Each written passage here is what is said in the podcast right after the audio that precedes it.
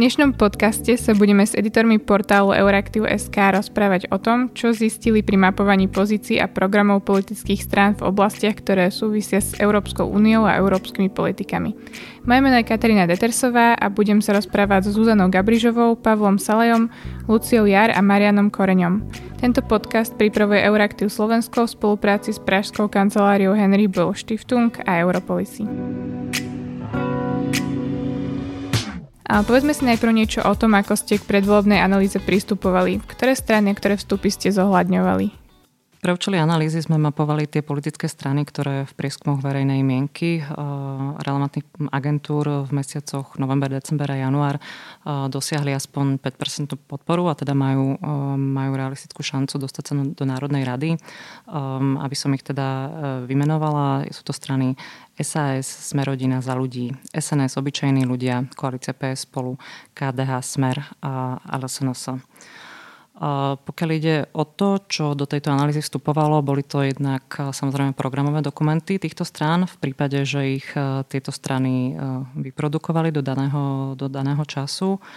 A z tých strán, ktoré som vymenovala, Smer SD takýto programový dokument nemá, takisto ho nemá ani strana LSNS.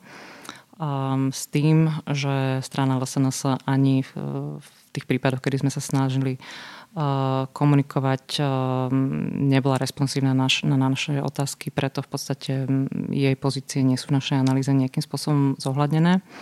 No a okrem politických programov boli vstupom do tejto analýzy rozhovory, osobné, prípadne e-mailová komunikácia s garantami politických strán pre jednotlivé témy, na ktoré sme sa, na ktoré sme sa pozerali. To znamená, že tá analýza nie je limitovaná tým, čo tie strany pokrývajú vo svojich programoch, ale naozaj pokrýva tie veci, ktoré my sme vyhodnotili ako, ako relevantné z hľadiska toho, čo sa dnes diskutuje na európskej téme a čo v rámci tých jednotlivých oblastí, ktoré pokrýva aj v rámci týchto širš, širšie definovaných tém považujeme za, za dôležité. Ako si strany predstavujú pôsobenie Slovenska v Európskej únii? Tentokrát sme sa naozaj snažili ani nie tak e, pozrieť e, na mm, to, či mm, slovenské politické strany podporujú úniu, podporujú ďalšie presuny kompetencií alebo na nejaké takéto základné nastavenie, lebo to veľmi dobre uh, zmapovali, zmapovali iní. My sme sa naozaj chceli sústrediť na konkrétne veci, to znamená ako, Sloven, ako slovenské politické strany vyhodnocujú uh, slovenské pôsobenie v, v Európskej únii. To znamená, či sa im uh, darí pre, presadzovať naše priority, uh, či náš hlas je v európskych štruktúrach dostatočne počuť a ak nie, tak čo sa s tým dá robiť. No a Tuto nám vyvstala aj jedna taká téma, ktorú niektoré strany otvárajú a je to síce téma, či na Slovensku máme dobre tú európsku agendu uchopenú. Momentálne je to tak, že koordinátorom európskych tém, prírezových európskych tém je Ministerstvo zahraničných vecí a európskych záležitostí. Máme tu strany, konkrétne koalícia PS spolu a strana za ľudí, ktoré dnes hovoria, že túto koordinačnú úlohu treba ministerstvu zahraničných vecí a európskych záležitostí zobrať a presunúť ju na úrad vlády. To znamená, aby sa z európskej agendy stala, stala premiérska téma, ako to, ako to oni hovoria. Um, to, to zdôvodnenie z ich strany je také, že jednoducho mnoho z európskych, z európskych tém má tak zásadný pre, presah na, na domáce politiky od hospodárstva, daňových otázok, um, dopadov na priemysel, um, sociálnych aspektov um, životného prostredia a tak ďalej, že jednoducho nezodpoveda povahe tejto agendy to, aby bola gestorsky pokrytá na rezorte zahraničných vecí. Tento návrh um, nie je nový, v odborných kruhoch sa, sa diskutuje aj už dlhšie a okrem teda strán, ktoré o tom explicitne hovoria aj vo svojich programoch, sú viaceré strany uh, otvorené o tom diskutovať. Aj kandidát za stranu Smer napríklad uh, hovorí o tom, že je to diskusia, ktorá je relevantná a potrebná.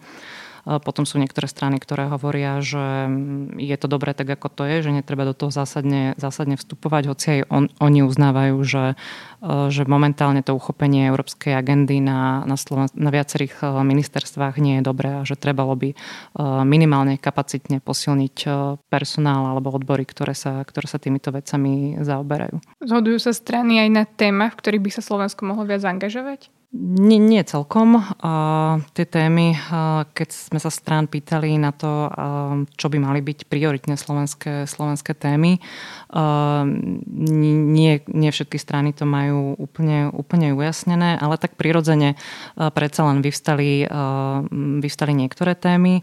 Mnohé strany samozrejme reflektujú to, že sme uprostred uh, rokovaní o viacročnom finančnom rámci Európskej únie čo je pre Slovensko veľmi dôležité, lebo to hovorí o tom, koľko finančných prostriedkov za EU na Slovensko v budúcich 7 rokoch príde. Takže toto je téma, ktorá, ktorá rezonuje. No a v druhom slade je to čoraz viac Európsky zelený dohovor, ktorý opäť sa očakáva, že bude mať veľmi zásadný presah na mnoho aj ekonomických, ekonomických tém a zároveň aj viacero, veľká, väčšia časť európskych finančných prostriedkov bude, uh, bude v budúcnosti podporovať jeho ciele. Takže toto tiež uh, niektoré strany uh, správne identifikujú ako, ako slovenskú, slovenskú tému. Um, čo ešte rezonuje samozrejme priemyselná politika únie, Slovensko ako jedna z najpriemyselnejších krajín EÚ. Um, je to pre nás veľmi zásadné. No a potom sú tu nejaké také tie, dalo by sa povedať, štandardné slovenské, slovenské priority, ako je podpora krajinám Západného Balkánu pri snahe približiť sa k členstvu Európskej únie či, či východné partnerstvo. Ako sa strany pozerajú na V4? Strany sa pomerne zhodujú v tom, že vyhodnocujú vyšegradskú spoluprácu, spoluprácu s našimi e, susedmi ako pre Slovensko veľmi dôležitú. Nikto nehovorí o tom, že by bolo treba V4 nejakým spôsobom ostentatívne rozpúšťať alebo ju, alebo ju opúšťať ale niektoré opozičné strany uh, hovoria o tom, že by Slovensko malo byť pripravenejšie vyhraniť sa voči niektorým pozíciám uh, vlád uh, v Maďarsku a Polsku pretože vnímajú aj akýsi povedzme brandingový problém pre Slovensko, kedy sa niekedy komunikácia týchto vlád zamieňa za mm, komunikáciu celej V4, čo nie vždy sedí.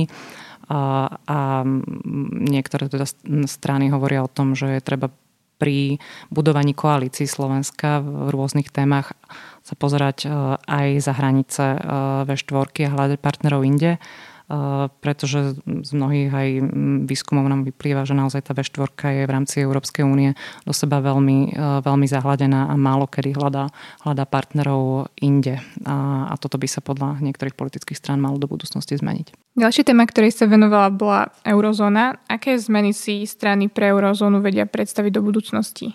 Keď hovoríme o eurozóne, tak je tam viacero tém, ktorých sa dá rozprávať. Samozrejme, taká základná vec je, um, či strany nejakým spôsobom zásadne chcú meniť pravidlá paktu stability a rastu.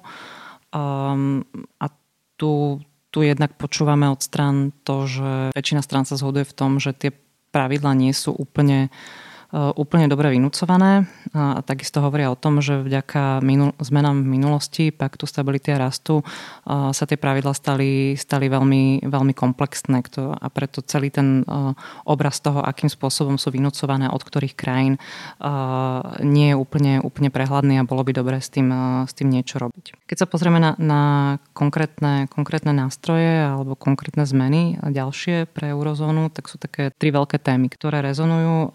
Jedna je mm, reforma Európskeho stabilizačného mechanizmu, tzv. trvalého eurovalu, ktorý by mal dostať e, nové funkcie a možnosti a okrem iného by mal aj zohrávať väčšiu úlohu pri hodnotení stavu verejných financií a makroekonomickej situácie v krajinách, ktoré by prípadne požiadali o finančnú pomoc. Um, toto tematizuje v podstate iba Smer SD, e, ktorý momentálne má aj pod palcom ministerstvo financí, takže um, má pomerne v tomto zmysle rozpracované uh, pozície k, k vývoju v eurozóne. Takisto podporuje mm, ďalšie nástroje, ktoré, ktoré sú momentálne vo vývoji a je to rozpočtový nástroj pre konvergenciu a konkurencieschopnosť. Je to taká veľmi oklieštená forma akéhosi rozpočtu, rozpočtu pre eurozónu, ktorú tiež teraz teda ministerstvo, respektíve Smer SD podporuje. A tá tretia téma je dokončenie bankovej únie, ktorú tiež teda súčasné vedenie politické rezortu podporuje. Um, keď sa pozrieme na ostatné strany, tak um, tie názory alebo nálady uh, a postoje sú, sú rôzne. Um, nie je až tak veľa strán, ktoré vôbec sú ochotné podporiť uh, nejaké nové, ambicioznejšie nástroje pre, pre eurozónu. Um, v podstate tento okruh sa okrem smeru zužuje aj na uh, progresívne Slovensko spolu. Uh, ostatné strany sú buď v týchto témach také ambivalentné, alebo, alebo hovoria, že treba sa sústrediť len na rozpočtovú disciplínu a vynúcovanie pravidiel a až potom sa prípadne môžeme, môžeme rozprávať o niečom inom.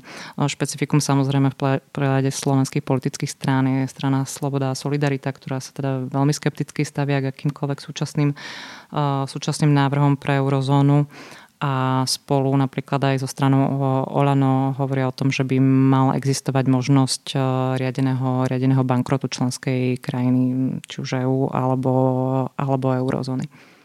Ďalšia tvoja analýza sa týkala spravodlivosti a vnútra.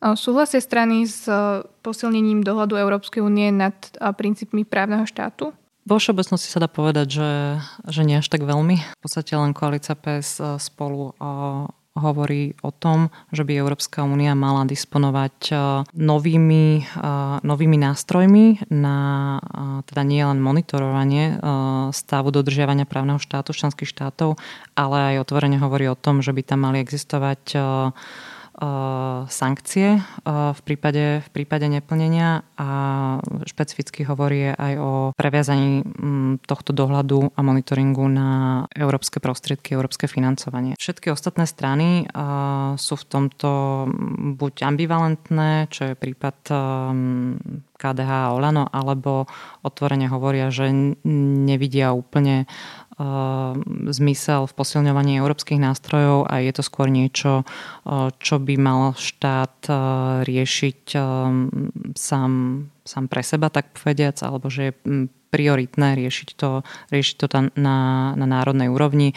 A, a hovoria, že momentálne, momentálne inštrumentárium, ktoré Európska únia má, či už je to, hovoríme o článku 7 Lisabonskej zmluvy, ktorý je momentálne spustený proti Polsku a Maďarsku, alebo, čo niektoré strany zdôrazňujú, možnosť spochybňovať niektoré konkrétne právne nové legislatívne návrhy, problematické legislatívne návrhy v členských štátoch na súdnom dvore EÚ, že táto súdna záruka je ako keby postačujúca a obávajú sa, že akokoľvek iné nové nástroje by sa rovnali v podstate nejakému politickému zasahovaniu do, do vnútorných záležitostí členských, členských štátov. Takže dá sa povedať, že, že na Slovensku nejaká, veľ, nejaký veľký entuziasmus voči voči posilňovaniu úlohy EÚ v dohľade nad dodržiavaním princípov právneho štátu alebo aj iných hodnot EÚ, pokiaľ hovoríme o demokracii alebo slobode médií,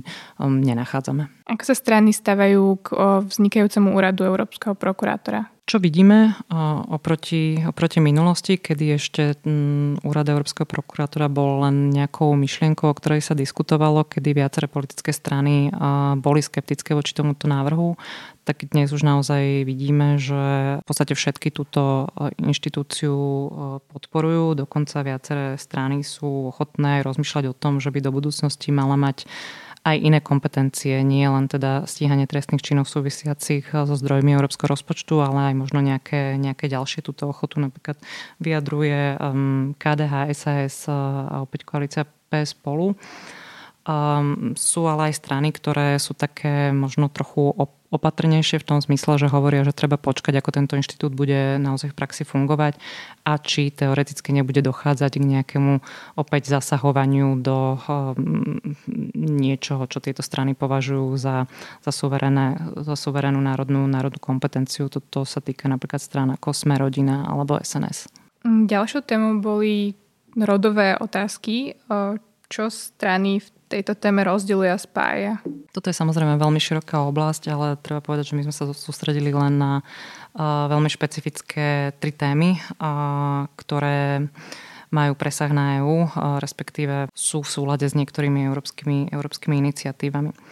A to bolo napríklad otázka znižovania rodových rozdielov v odmeňovaní, po anglicky tzv. gender pay gap a pýtali sme sa strán, do akej miery alebo či si vedia predstaviť nejaké konkrétne opatrenia v tejto, v tejto oblasti. Väčšina politických strán slovenských, ktoré sme sledovali, toto nejakým spôsobom neadresuje ani vo svojich programoch, ani nejak vo svojom vo svojom roz, eh, rozmýšľaní. Eh, výnimkou sú v podstate dve strany, a síce za ľudí a opäť koalícia PS, PS spolu, ktoré to tematizujú a aj navrhujú isté konkrétne, konkrétne kroky, ktoré mm, by napríklad mali vniesť viac transparentnosti do, do odmeňovania v rámci väčších inštitúcií, či už súkromných alebo verejných, ktoré by ktoré by mohli poukázať na to, že tam sú nejaké štruktúrálne, štruktúrálne problémy a prípadne zmienujú nejaké ďalšie, ďalšie opatrenia. Ostatné strany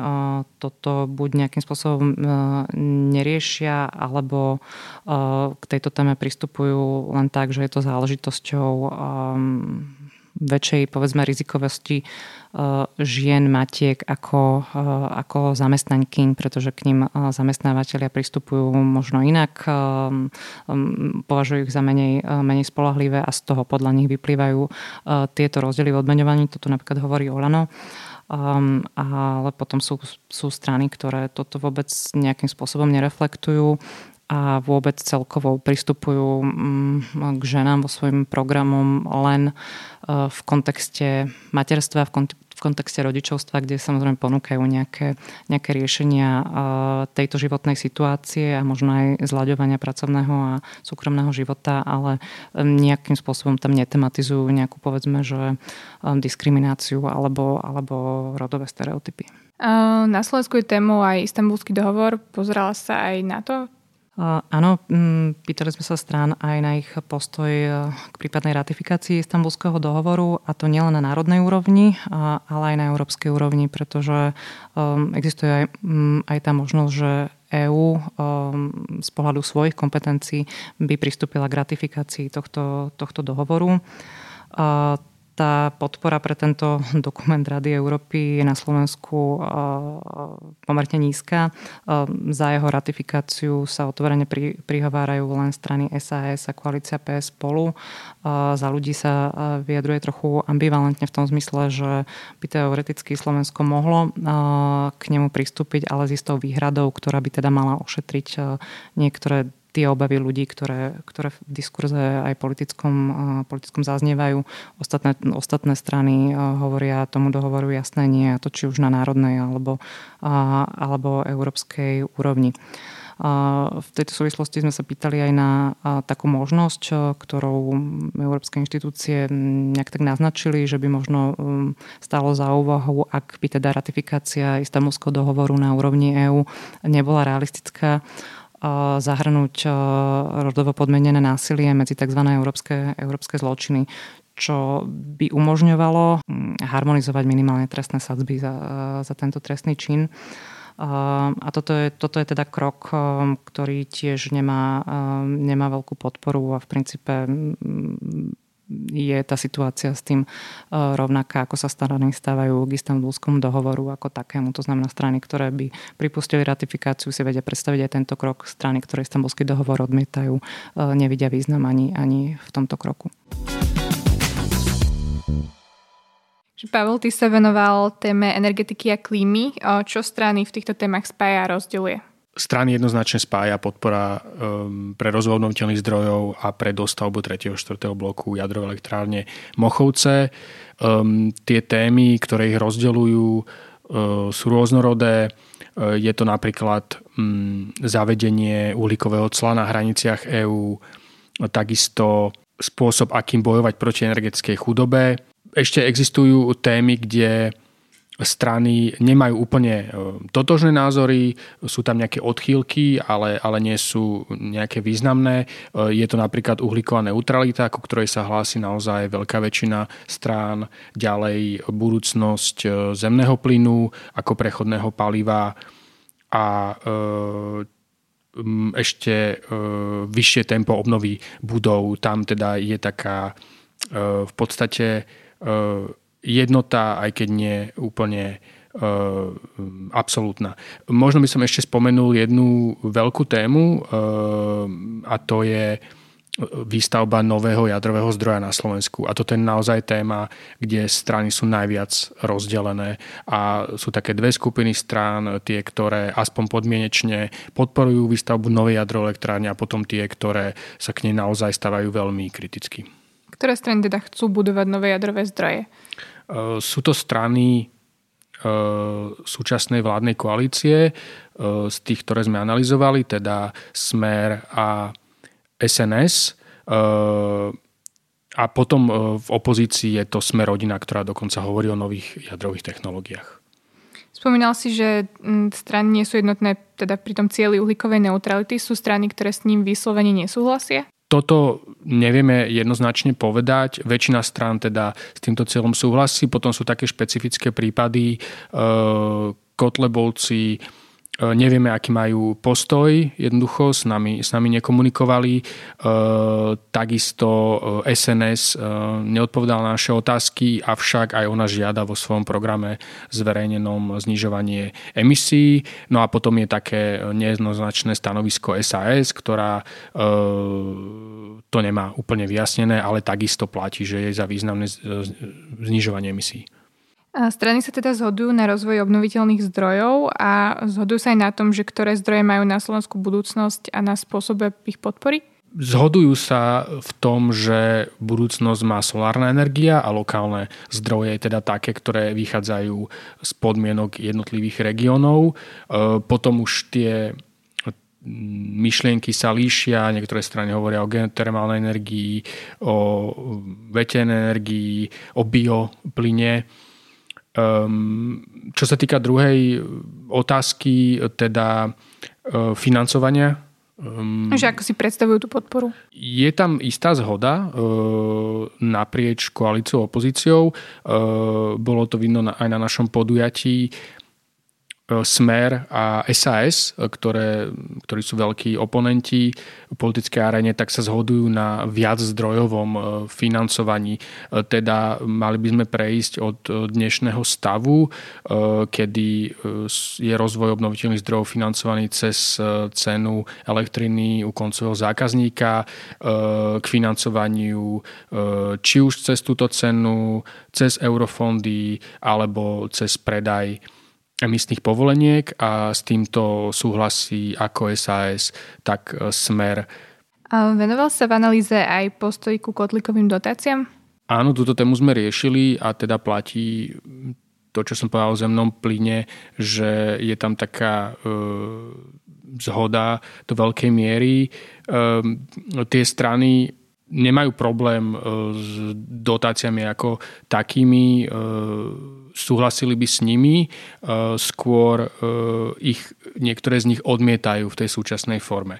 A ten problém pre strany ako mm, Olano, KDH alebo SAS je v tom, že to nevidia ako komplexné riešenie a odmietajú financovať len výmenu kotlov za plynové. E, žiadajú dodatočné opatrenia, ktoré práve by komplexne riešili situáciu domácností a znížili spotrebu energie, takže vidia to ako taký širší problém energetickej efektivnosti a navrhujú opatrenia e, ako e, výmenu okien, Eh, alebo zateplovanie, teda naozaj predtým, ako sa inštalujú nové vykurovacie zariadenia, aby sa znížila spotreba.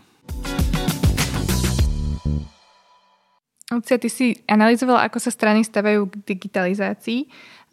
Akým spôsobom sa teda tejto téme venujú? Digitalizácia bola pre mnohé strany pomerne novou témou a naozaj sa zameriavali v prvom rade na, na také uplatňovanie digitálnych alebo technologických vymožeností v štátnej správe, či už je to e-government, e-zdravie a rôzne takéto aplikácie, ktoré teda strany by chceli, aby boli o mnoho funkčnejšie. Hovorili veľa aj o transparentnosti pri, pri výbere takýchto digitálnych prvkov do správy štátu to sú ale témy, ktoré napríklad v Európskej únii sa riešili skôr dávnejšie a dnes aj ten Brusel a viac aj tie západné krajiny v rámci Európskej únie sa sústredujú na témy, ktoré sú možno s takým výhľadom do budúcna. A práve týmto trom témam konkrétne som sa venovala aj vo svojej analýze, teda v tej digitálnej časti. Prvou boli 5G siete a budovanie teda novej generácie, ktorá by mala nahradiť súčasnú generáciu mobilného pripojenia. Slovensko stále nemá vydražené svoje frekvenčné pásma. Robia to momentálne viaceré krajiny, ale my sme dosť pozadu. Teda to aj veľmi ovplyvní nejaký, nejakú konkrétnu a konečnú um, konečnú podobu toho, ako 5G siete na Slovensku budú vyzerať. Len dve strany sa vo svojom programe týmto témam venovali a to konkrétne PS spolu a KDH, kým PS spolu hovorí, že 5G pripojenie by chceli dostať do všetkých okresných miest, pričom Brusel napríklad nás požaduje, aby sme 5G sieť dostali do roku 2025 do všetkých krajských miest, tak teda PS spolu hovorí, že by to chceli ešte rozšíriť a KDH to spomína zase v takej, um, v takej všeobecnejšej rovine, že by chceli hlavne využiť skúsenosti um, iných európskych krajín. Um, ďalšie strany um, to nemajú priamo v programe, ale teda dopýtali sme sa. Um, napríklad za ľudí hovorí, že by chcelo upraviť stavebný zákon, dokonca um, by chceli rozmýšľať o nejakom jednoduchšom zdieľaní telekomunikačnej siete. Um, Oľano a viaceré strany hovoria teda hlavne o transparentnosti. Ale zaujímavým prvkom je aj bezpečnosť a to je taký najdôležitejší prvok aj z pohľadu Bruselu a tam sa tie strany radšej rozprávajú možno o také, takej ideologickej eh, povahe bezpečnosti sietí a zo všetkých strán napríklad KDH je také najrezervovanejšie s tým, či by sa napríklad otváralo aj technológiám čínskej spoločnosti Huawei. Hej, že napríklad kresťanskí demokrati hovoria, že by sme mali počúvať viac Washington, mali by sme počúvať to, čo nám teda radia a nepúšťať si Číňanov do, do vlastných technológií. O mnoho vlastne pozitívnejšie sú naladené ostatné strany, ale to možno sa k tomu dostanem neskôr, keď budem hovoriť o tých vzťahoch s Čínou. A ďalšie dve témy, ktorým som sa venovala, sú boj proti šíreniu dezinformácií na jednej strane a potom zdaňovanie digitálnych spoločností.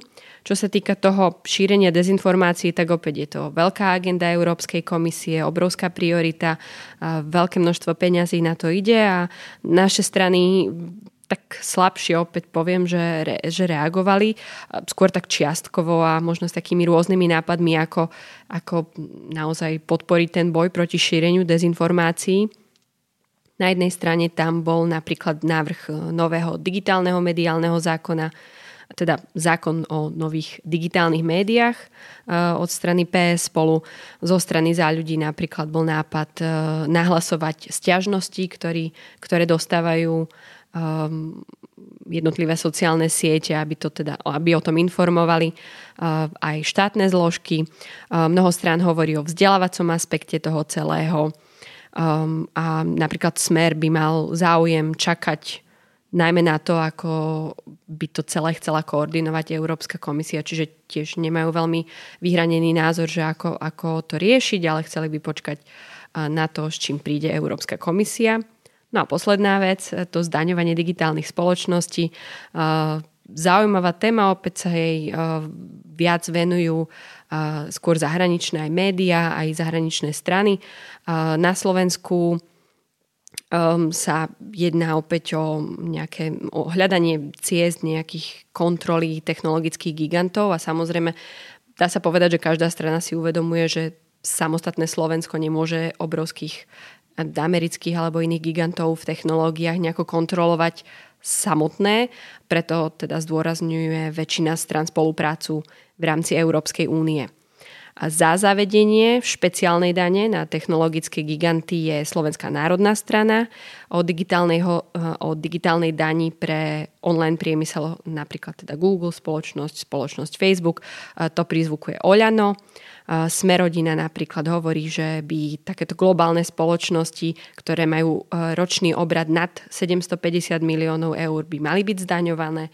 A sú tam aj teda ďalšie návrhy, napríklad PS spolu um, hovorí o zdaňovaní príjmov z online reklamy, inzercie do výšky 3%. Takže to sú asi také tie najdôležitejšie body. Ďalšou časťou analýzy bola zahraničná politika, čo bol hlavný motív tejto analýze. Čo možno spája všetky uh, politické strany je, že každá zo strán, ktorú sme teda skúmali a ktoré nám odpovedali na otázky, čo teda znamená celé to spektrum uh, veľkých strán, okrem uh, strany LSNS, tak nám teda potvrdili, či už to bolo napísané v programe, alebo teda nám to osobne teda potvrdzovali, že, že nespochybňujú nejakú európsku a hlavne proatlantickú orientáciu Slovenska. Čiže napríklad je strana SNS, ktorá v médiách vystupuje uh, veľmi aktívne, možno aj tak anti-NATO, ak by som povedala, tak sa vo svojom programe priamo hlási k tomu, že, že spolupráca s NATO uh, znamenala pre Slovensko to, že sa stalo modernou krajinou. Ktorým konkrétnym témam si sa ešte venovala? Okrem takého všeobecného prehľadu sme sa pýtali na to, uh, opäť čo, čo rezonuje hlavne v Bruseli. V prvom rade je to napríklad hlasovanie kvalifikovanou väčšinou v ďalších otázkach spoločnej a bezpečnostnej politiky. To je, znie to tak uh, možno technicky a komplikovanie, ale v podstate ide o to, že napríklad um, ak ide o, o vyslanie nejakého signálu do zahraničia, ak sa udeje nejaká veľká vec, napríklad ak bolo zavraždenie Sulejmányho v Iráne, alebo jednoducho sa dejú nejaké veľké veci, na ktoré by mala Európska únia nejako spoločne reagovať, eh, tak častokrát sa hovorí, že by to malo byť rýchlejšie, že by to malo byť efektívnejšie, eh, ale na druhej strane na to Európska únia nemá kompetencie. A práve to hlasovanie kvalifikovanou väčšinou eh, by teoreticky dalo únii takéto kompetencie. To znamená, že v oblasti ľudských práv, v oblasti napríklad rozširovania, predlžovania sankcií eh, by sa nemuseli štáty, tak ako doteraz, eh, dohodnúť jednohlasne, ale väčšie krajiny, alebo teda viacero krajín by dokázalo prehlasovať eh, tú menšinu. A práve možno tu je ten problém, pretože hlavne menšie krajiny ako Slovensko, veľmi Maďarsko je proti tomuto hovoria, že, že sa môže stať, že sa veľké krajiny spoja uh, proti menším krajinám a budú presadzovať svoju zahraničnú politiku. Čiže sú tam akože veľké otázniky, napriek tomu tá debata práve kvôli zefektívňovaniu uh, európskej politiky, zahraničnej politiky um, je teda na stole a veľa, veľa um, štátov um, by malo záujem posunúť takéto kompetencie. No a my sme sa pýtali strán, že teda ako sú na tom. Oni a slovenské strany uh, okrem PS spolu uh, sa dá povedať, že sú o mnoho negatívnejšie naladené ako napríklad západné krajiny, tak v prípade PS spolu je, um, je faktom, že vo vybraných témach by chceli podporiť prechod na väčšinové hlasovanie v rade. Um, zvyčná časť, teda ako vravím, politického spektra je skeptickejšia. Oľano za ľudí hovoria o veľkej dileme. Smer by napríklad e, privítal, ak by ostala akási poistka. Hej? Že, v niektorých témach ostávame e, pri tej pri, pri tom možno väčšinovom hlasovaní, ale ak si nejaká, stra, nejaká krajina, napríklad Maďarsko povie, že konkrétna táto téma je pre nás kľúčová, je dôležitá, tak, uh, tak by sa dalo hlasovať práve v tej konkrétnej téme napríklad kvalifikovanou väčšinou. Takže um, Smer by prišiel s takýmto návrhom. Druhou veľkou témou bolo rozširovanie Európskej únie a tam opäť je to možno také rozsiahle. Ja by som odporúčila aj posluchačom, ak sa e, zaujímajú, tak určite si prečítať našu analýzu. E, tam som sa venovala hlavne pohľadom na rozširovanie smerom na západný Balkán, kde e, strany sú pomerne teda otvorené. Najskeptickejšia je strana SAS, ktorá hovorí, že že radšej e, jedného člena neprijať ako ďalšieho prísť, takže oni sú skôr takto skepticky naladení. SNS hovorí, že by chcelo vývoj sledovať. E, napríklad, čo sa týka rozširovania o Turecko, tak to úplne odmieta KDH, Oľano, SNS a Smerodina. No a pýtala som sa napríklad aj na európsku perspektívu pre Ukrajinu. E, tam sú pomerne pozitívne naklonené Smerodina, Oľano, PS spolu KDH hovoria explicitne, že ak sa Európska únia priblíži viacej Ukrajine, pomôže to Slovensku veľmi výrazne vyrovnávať vlastné regionálne rozdiely, veľmi to napomôže aj východnému Slovensku. A explicitne ešte hovorí strana Oľano o tom, že Ukrajina by mala mať ambíciu dostať sa aj do Severoatlantickej aliancie. Riešila si aj postoj strán k Rusku? Venovali sme sa aj teda veľmociam. E, v prípade Ruska tiež možno taká zaujímavá vec, že, že napriek tomu, čo všetko počujeme v médiách, je, že žiadna politická strana v podstate vo svojom programe neodmieta nejaký dialog s Moskvou. Každý si to samozrejme vysvetľuje po svojom, ale um, o také dôležité budúce vzťahy by sa chcela starať v podstate každá strana. Sme rodina SNS tvrdia, že európske sankcie sú veľkým problémom a že zatiaľ teda nepriniesli želané výsledky a keby um, boli na čele možno rezortu v budúcej vláde, tak by um, neboli úplne za to, aby sa súčasná podoba európskych sankcií voči Rusku predlžovala za ľudí Oľano, PS spolu a KDH zase hovoria jasné áno v prípade predlžovania sankcií. Hej, že dovtedy, kým sa nevyriešia tie dôvody, prečo boli európske sankcie voči Rusku ustanovené, tak dovtedy nemôžeme stiahnuť sankcie. A bolo to samozrejme v súvislosti s anexiou Krymu. No a veľkou témou, už som to spomínala v prípade digitalizácie, ale pozreli sme sa na to aj v prípade zahraničnej politiky je Čína Napriek tomu, aká veľká to je téma, opäť sa Číne nevenovali vo svojich programoch e, mnohé strany. Um, jasný odkaz formulovala koalícia PS spolu, ktorí chcú um, audit existujúcich bilaterálnych obchodných vzťahov s Čínou, ale aj takých investičných vzťahov, čo robia viaceré krajiny už teraz v Európskej únie, v únii. Uh, chcú prehodnotiť uh, v zotrvaní v našom formáte 17 plus 1 čo je teda iniciatíva Pekingu, či, našom, či v našom um, zotrvaní v takom projekte uh, hodvábnej cesty. Um, za ľudí poukazuje najmä na diskriminačné praktiky Číny, čo veľmi podobne um, prezentujú aj mnohé um, iné krajiny, aj teda Spojené štáty, ale aj Európska únia hovorí, na, hovorí veľmi, veľmi intenzívne o tom, že ak európske krajiny sa snažia dostať na čínsky trh, tak tie prekážky sú obrovské. Oľano KDH prizvukujú uh, nutnosť poukazovania na dodržiavanie ľudských práv. A keď som sa pýtala predstaviteľov Sme rodina a SNS na to, že či by, či by aj oni otvárali témy ľudských práv pri čínskych um, napríklad veľvyslancoch alebo pri reprezentantoch krajiny, tak ako to bolo v prípade uh, prezidentky Čaputovej, tak uh, obaja predstavitelia, môžete opäť posluchači vypočuť uh, v starších podcastoch, tak predstavitelia teda hovorili, že um, navrhujú viac takú citlivosť a veľmi opatrnú diplomáciu. Maroš, ty sa venoval v analýze polnohospodárstvu a tam sa teraz teda pripravuje strategický plán. Ako sa lišia postoje strán ohľadom priorít v tomto pláne? Áno, my sme sa expertov mm, strán pýtali, že pokiaľ by oni mali možnosť ehm, a boli by súčasťou budúcej vlády a mali by možnosť ovplyvniť podobu tohto strategického plánu, tak čo by do neho zakomponovali, respektíve my sme sa pýtali na konkrétne tri priority, pretože to nám dáva nejaký možnosť, nejakú možnosť pochopiť e, konkrétnejšie, čo oni dneska považujú za tie hlavné výzvy, za tie hlavné problémy e, v sektore, pretože veľa tých vecí sa v tých programoch objavuje, respektíve objavuje sa vo všetkých programoch, preto sme chceli počuť od expertov, ktoré sú fakt tie konkrétne veci.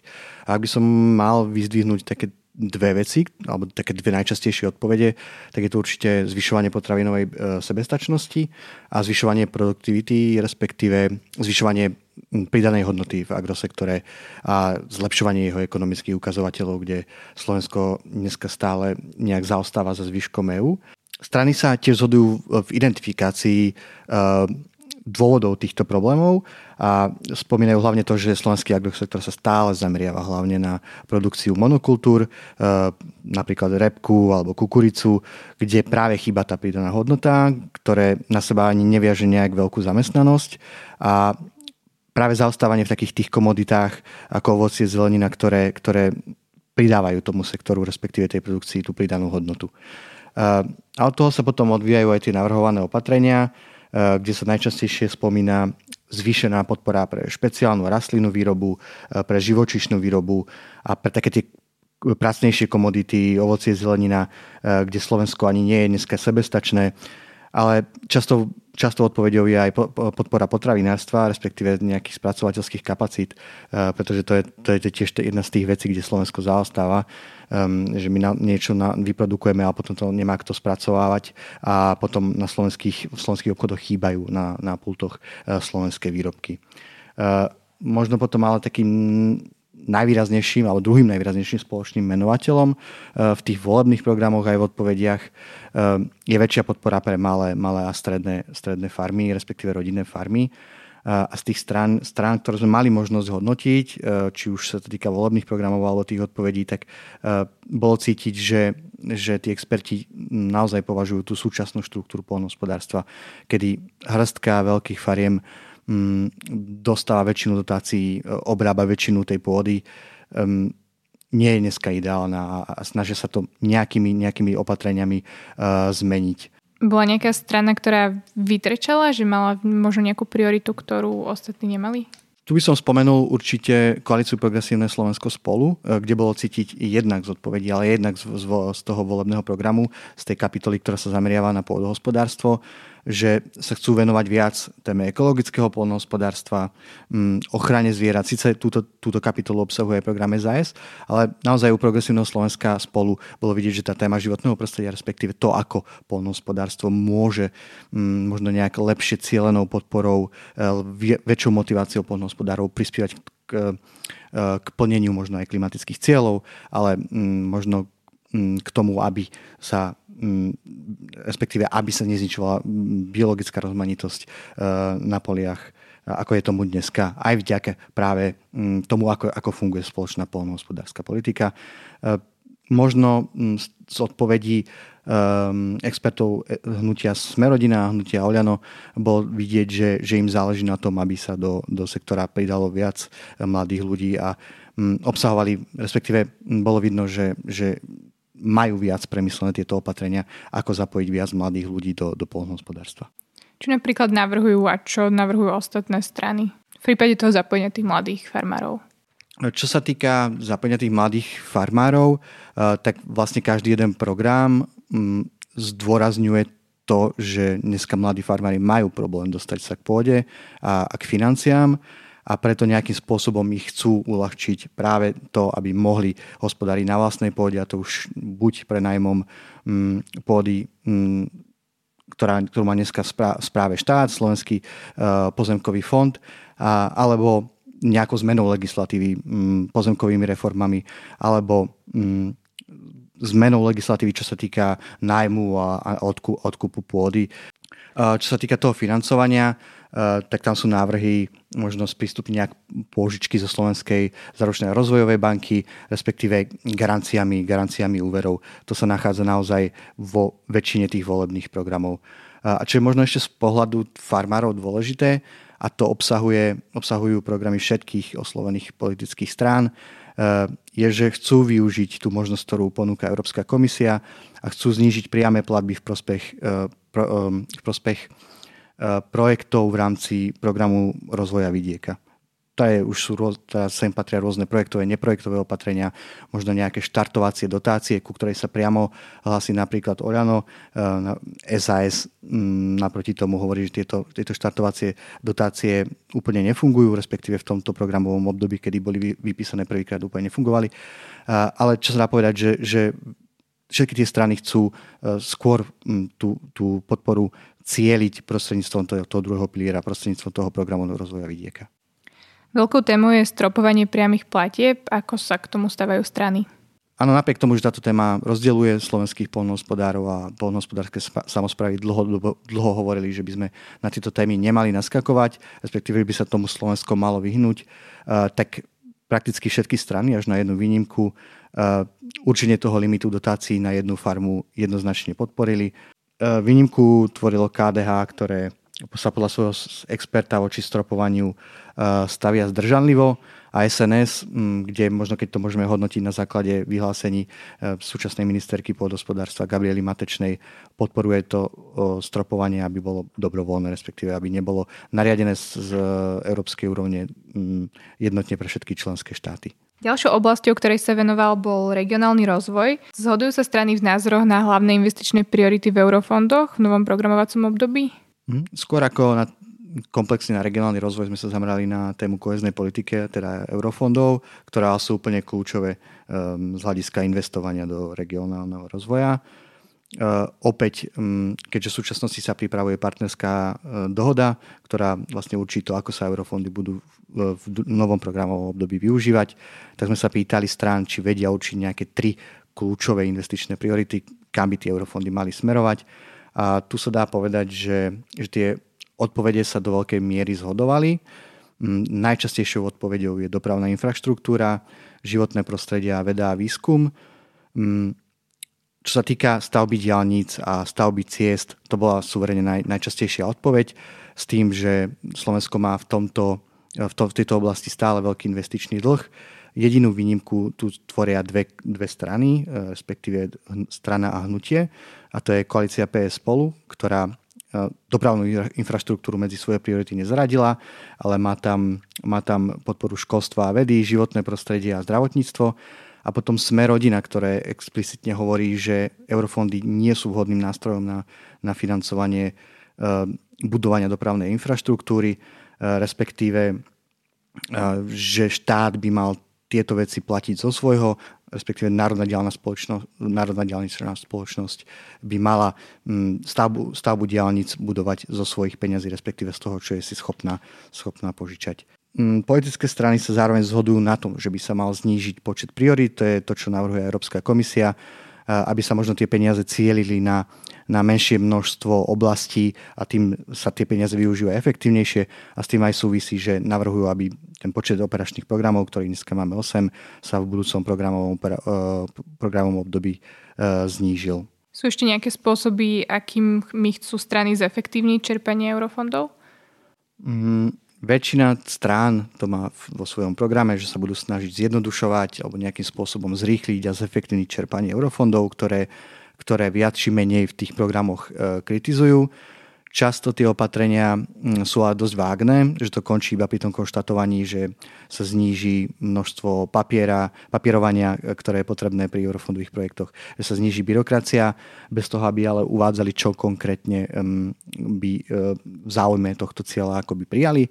Mm, možno najviac tak ako prepracovaný program v tomto ohľade má strana SAS, ktorá navrhuje nejaký úplne nový princíp e, v riadení eurofondov, ktorý by bol založený na takom princípe nárokovateľnosti, kedy by sa vytvorili nejaké stratégie na základe dopytu toho, čo naozaj tá krajina potrebuje a potom by každý jedna samozpráva e, e, dostala tie, tie peniaze na, na eurofondový projekt, pokiaľ splní, splní nejaké podmienky. Potom hnutie Smerodina má tiež taký troš, možno trošku nový prístup k eurofondom, kedy navrhuje, aby boli založené na nejakej spätnej refundácii. To znamená, že každý jeden mm, projekt každá jedna samozpráva by musela vedieť zaistiť nejaké komerčné financovanie tých eurofondových projektov až následne, až keď bude ten projekt hotový a uvedený nejak um, do užívania, by poprosila Európsku komisiu o, o spätnú refundáciu, respektíve o preplatenie tohto projektu, o čo si zase slúbuje možno nejaké, e, nejaké zníženie byrokracie, zrýchlenie toho celé, celého procesu. KDH a Koalícia Progresívne Slovensko a spolu uh, predtým, ako um, sa pustia možno nejakých zmien v, tom, v tej implementačnej štruktúre eurofondov, e, plánujú nejaký, nejakú, nejakú analýzu a audit e, toho, ako to riadenie dneska funguje. E, pričom ale Progresívne Slovensko a spolu sa zameriavajú možno na to, ako zvýšiť verejnú kontrolu eurofondoch, v tom riadení eurofondov, pričom navrhujú vyčleniť 0,1%, čo je pomerne veľká, veľká čiastka, 0,1% zo všetkých eurofondov pre mimovládne organizácie a investigatívu na to, aby kontrolovali toto, toto využívanie eurofondov. KDH zase vo svojom programe zdôrazňuje, že by sa chcela možno zamerať na to, ako sa dá posilniť úloha regiónov v celom tom procese. Čiže možno nejaká, nejaká forma decentralizácie eurofondov, pričom explicitne e, spomína príklad Polska, kde, kde sú niektoré operačné programy, respektíve operačné programy sú rozdelené podľa jednotlivých regiónov a regióny majú naozaj väčšie slovo v tom, ako sa využívajú peniaze dostupné z koheznej politiky. Na záver len pripomeniem, že celú analýzu a jej rozpracované kapitoly nájdete na portáli euraktiv.sk. Tento podcast vznikol vďaka podpore Henrich Bill Stiftung. Ďalšie podcasty nájdete na stránke www.euraktiv.sk lomka podcasty, v dennom newsletteri nášho portálu alebo si ich môžete vypočuť vo vašich podcastových aplikáciách. Ak sa vám náš podcast páčil, zdieľajte ho s priateľmi a nezabudnite nás ohodnotiť. Na tomto dieli spolupracovali Katarína Detersová, Zuzana Gabrižová, Marian Koreň, Pavel Salaj, Lucia Jar, Štefan Bako a Adam Bajla.